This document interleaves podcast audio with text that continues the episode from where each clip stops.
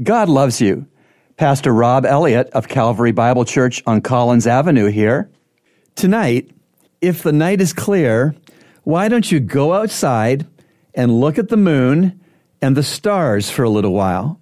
You will see the Creator God's signature and DNA on the moon and on the stars if you look closely enough in faith. Psalm 8, verse 1.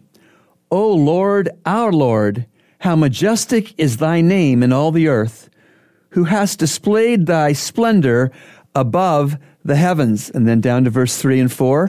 When I consider thy heavens, the work of thy fingers, the moon and the stars which thou hast ordained, what is man that thou dost take thought of him, and the Son of Man that thou dost care for him? Really at least two things hit you when you gaze into the night sky. Number one, how big God is. And number two, how little we humans are.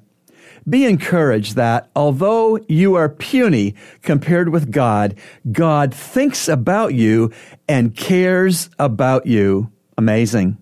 Remember, God loves you and he's proven it with Jesus' cross.